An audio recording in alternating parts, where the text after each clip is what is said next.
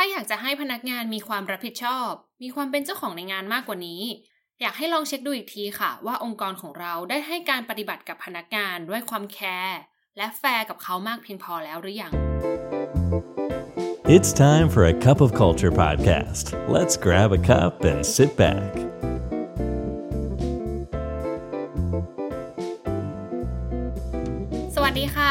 ได้เวลาจิบกาแฟคุยกันเรื่องวัฒนธรรมองค์กรกับ A Cup of Culture แล้วนะคะ ขอต้อนรับคุณผู้ฟังเข้าสู่กาแฟแก้วที่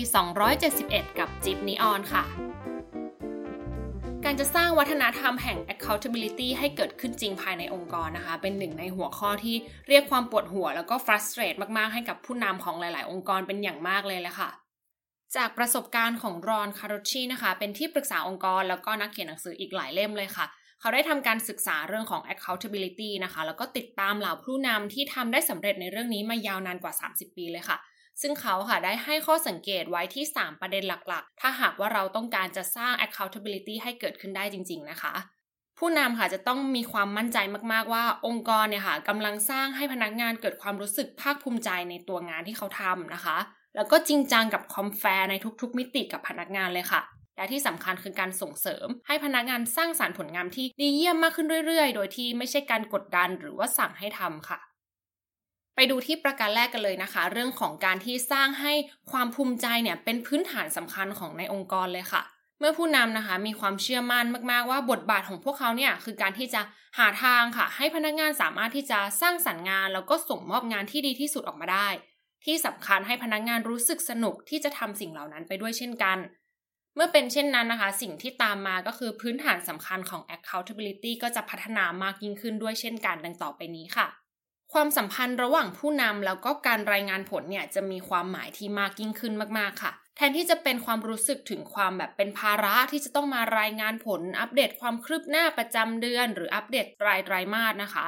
บทสนทนาดังกล่าวเนี่ยควรจะเป็นไปในทิศทางที่มีจุดมุ่งหมายมากขึ้น คำถามประเภทที่ถามว่าอะไรคือสิ่งที่คุณได้เรียนรู้ในเดือนนี้ หรืออะไรที่คุณรู้สึกภูมิใจมากที่สุดคำถามเหล่านี้ค่ะจะเป็นการชวนให้พนักงานอยากที่จะเล่าเรื่องราวความสำเร็จ และก็อุปสรรคที่เขาเผชิญมาให้คุณได้ฟังค่ะ และอีกอย่างหนึ่งนะคะ คุณภาพของ feedback แล้วก็การเรียนรู้จะเพิ่มสูงขึ้นมากๆค่ะ เมื่อความภูมิใจนะคะ คือเป้าหมายของ accountability คุณภาพของการฟีดแบ็กและการประเมินผลก็จะดีเยี่ยมมากขึ้นตามมาค่ะ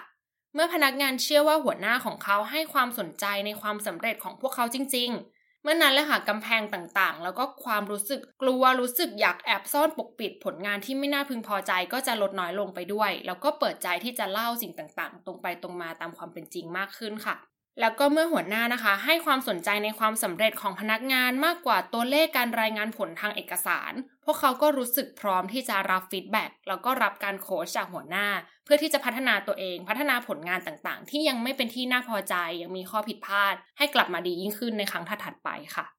หนึ่งในวิธีการที่เรียบง่ายมากๆนะคะ ที่จะให้พนักงานได้แสดงถึงความภาคภูมิใจในงานในตัวของพวกเขาอะค่ะ คือการถามถึงเรื่องราวการทำงานของพวกเขา แทนที่เราจะใช้การชื่นชมใครสักคนนะคะ หลังจากที่เขาทำบางสิ่งบางอย่างได้สำเร็จ ให้ลองเปลี่ยนเป็นถามเขาค่ะ ถามเพื่อให้เขาเล่ารายละเอียดของงานที่เขาทำมากยิ่งขึ้นนะคะ อย่างเช่นว่า เรารู้ค่ะว่ากว่าจะมาถึงตรงนี้ได้มันมีอะไรเกิดขึ้นเยอะมากมากกว่าที่เราเห็นแน่นอน เพราะฉะนั้นช่วยเล่าให้เราฟังหน่อยได้ไหมว่า คุณทำอะไรไปบ้าง หรือคุณทำสิ่งเหล่านี้ได้อย่างไร แล้วในขณะที่เขากำลังเล่านะคะ ให้ลองดูค่ะว่า ความมีชีวิตชีวา ความเป็นประกายในการที่เขาเล่ามันเกิดขึ้นอย่างไรบ้างในขณะที่เขากำลังพูดถึงว่าเขากำลังติดพันกับปัญหาอะไร เขาแก้มันได้ยังไง แล้วอะไรคือสิ่งที่เขาภูมิใจกับเรื่องนี้ค่ะและถัดไปในข้อที่ 2 นะคะ คือการที่เราจะต้องให้ความสำคัญกับความแฟร์มาก ๆ ค่ะ เมื่อระบบของ accountability ถูกมองว่าแฟร์นะคะ พนักงานจะเริ่มมีความรู้สึกซื่อตรงมากขึ้นถึง 4 เท่าเลยค่ะ โดยเฉพาะซื่อตรงกับความผิดพลาดที่เขาทำ รวมถึงการที่เขาจะปฏิบัติกับผู้อื่นด้วยความแฟร์เช่นเดียวกันค่ะ และที่สำคัญไปยิ่งกว่านั้นนะคะ คือการที่เขาจะทำงานโดยการมองจุดมุ่งหมายขององค์กรมากกว่าผลประโยชน์ส่วนตัวค่ะ การให้ความสำคัญกับแฟร์เนี่ยส่งผลต่อสิ่งที่สำคัญมากๆ 2 อย่างค่ะ อย่างแรกเลยนะคะ คือมันจะช่วยเชื่อมโยงผลงานกับผู้สร้างผลงานนั้นค่ะ ถ้าพูดถึงความยุติธรรมหรือความแฟร์แล้วนะคะ โดยเฉพาะในการประเมินผลเนี่ยการแยกระหว่างผลงานกับบุคคล อาจจะเป็นเรื่องที่ถูกต้องแล้วก็เหมาะสมสมเหตุสมผลแล้วใช่ไหมคะถ้าหากเรื่องนั้นเป็นเรื่องของการส่งมอบงานที่เน้นปริมาณมาก ๆ ในชิ้นงานแบบเดิม ๆ ค่ะ แต่ในยุคปัจจุบันค่ะที่การทำงานส่วนใหญ่เริ่มมุ่งเน้นไปเรื่องของไอเดีย เรื่องของการสร้างสรรค์สิ่งใหม่ๆ เรื่องของการวิเคราะห์เทรนด์ direction ต่างๆนะคะ ซึ่งทั้งหมดนี้ค่ะล้วนสะท้อนความเป็นตัวตนของพนักงานทั้งสิ้นนะคะ ซึ่งมันทำให้คำว่าความแฟร์ที่ว่าค่ะ ก็คือเมื่อผู้นำหรือหัวหน้างานค่ะ ให้การยอมรับผลงานเหล่านี้ ในฐานะผลผลิตของความสามารถที่ unique ของพวกเขาค่ะ และอย่างที่สองนะคะ การที่เราโฟกัสกับความแฟร์จะช่วยให้เราเห็น bias ได้ชัดขึ้นค่ะ มีโอกาสสูงมากๆนะคะ ที่ภายในองค์กรเนี่ยกำลังมี bias เกิดขึ้นกับคนกลุ่มใดกลุ่มหนึ่ง โดยเฉพาะกลุ่มคนที่อาจจะได้รับสิทธิประโยชน์หรือสิทธิพิเศษมากกว่าคนอื่นอยู่เป็นประจำค่ะ การมองกลับไปยังกระบวนการของ accountability ในองค์กรด้วยเลนส์ของความยุติธรรมจริงๆเนี่ยค่ะจะช่วยให้เราเห็นสิ่งเหล่านี้ได้ง่ายขึ้นมากๆ โดยเฉพาะการลองตั้งคำถามอย่างตรงไปตรงมา แล้วก็จริงจังค่ะว่า มีใครบ้างนะในองค์กรที่กำลังเข้าถึงโอกาสที่องค์กรมอบให้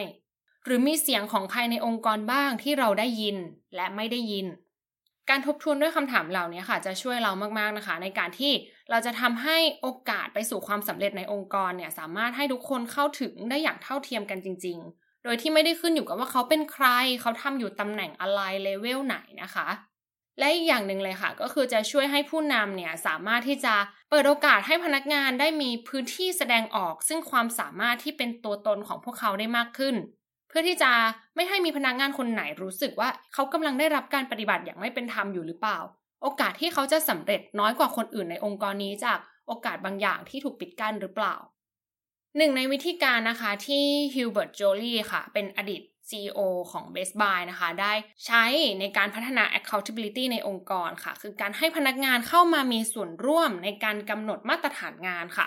โดยการถามเขาอะไรคือมาตรฐานที่พวกเราจะเป็นเจ้าของแล้วรับผิดชอบในการสร้างสรรค์ไปด้วยกัน อะไรคือสิ่งที่พวกเรายอมรับได้ร่วมกันนะคะ ซึ่งผลลัพธ์ของวิธีการแบบนี้ไม่ใช่แค่พนักงานรู้สึกมีส่วนร่วมดีใจ หรือมีแรงจูงใจไปสู่มาตรฐานดังกล่าวเท่านั้นค่ะ แต่มันมักจะทำไปเหนือกว่ามาตรฐานนั้นที่ตั้งกันไว้ด้วยซ้ำค่ะ และประการสุดท้ายประการที่ 3 นะคะ คือให้องค์กรเนี่ยมุ่งเน้นไปที่การแก้ปัญหามากกว่าการกล่าวโทษค่ะ ถ้าจะบอกว่าคนส่วนใหญ่ในองค์กรจะหวาดกลัว แล้วก็ระแวงกับคำว่า accountability มากๆ เนี่ย จะเป็นสิ่งที่ไม่แปลกใจเลยค่ะ เพราะว่าสิ่งที่ตามมากับคำคำนี้นะคะ มักจะเป็นค่าความเสียหายที่พนักงานต้องจ่ายเมื่อมีความผิดพลาดเกิดขึ้นค่ะ ไม่ว่าจะเป็นมูลค่าที่เป็นตัวเงินจริง ๆ ที่ต้องจ่าย หรือจ่ายด้วยการถูกตำหนิ ถูกกล่าวโทษ ถูกทำให้อับอายนะคะ มากกว่าที่พนักงานรู้สึกว่า องค์กรกำลังส่งเสริม แล้วก็ให้โอกาสเขาได้เรียนรู้ แล้วก็พัฒนาจากความผิดพลาดที่เกิดขึ้นค่ะ เพราะฉะนั้นการตอบสนองที่ตามมาโดยที่อาจจะไม่ได้ตั้งใจของพนักงาน แทนที่จะเป็นการรับผิดชอบ แล้วก็เติบโตกลายเป็นหวาดกลัว แล้วก็ปกปิดความผิดพลาดเหล่านั้นที่เกิดขึ้นมาค่ะ ถ้าหากว่าผู้นำมีความเชื่อมั่นนะคะ ว่าความผิดพลาดระหว่างทางไปสู่ความสำเร็จหรือเป้าหมายเนี่ยเป็นเรื่องที่น่ายินดีที่เปิดโอกาสให้พนักงานได้เรียนรู้ แล้วก็เติบโตจากความผิดพลาดที่เกิดขึ้น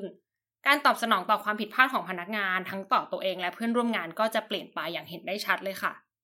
อย่างทางคุณแคทเธอรีนโฮแกนนะคะ เป็น CPO ของ Microsoft ค่ะ ให้ความสำคัญกับเรื่องนี้มาก ๆ อย่างชัดเจนเช่นกันนะคะ ว่าวัฒนธรรมองค์กรเนี่ยจะต้องส่งเสริมให้พนักงานสามารถที่จะบอกว่า เขายังไม่รู้เหมือนกันว่าทำยังไง แต่เขาจะหาทางมาให้ได้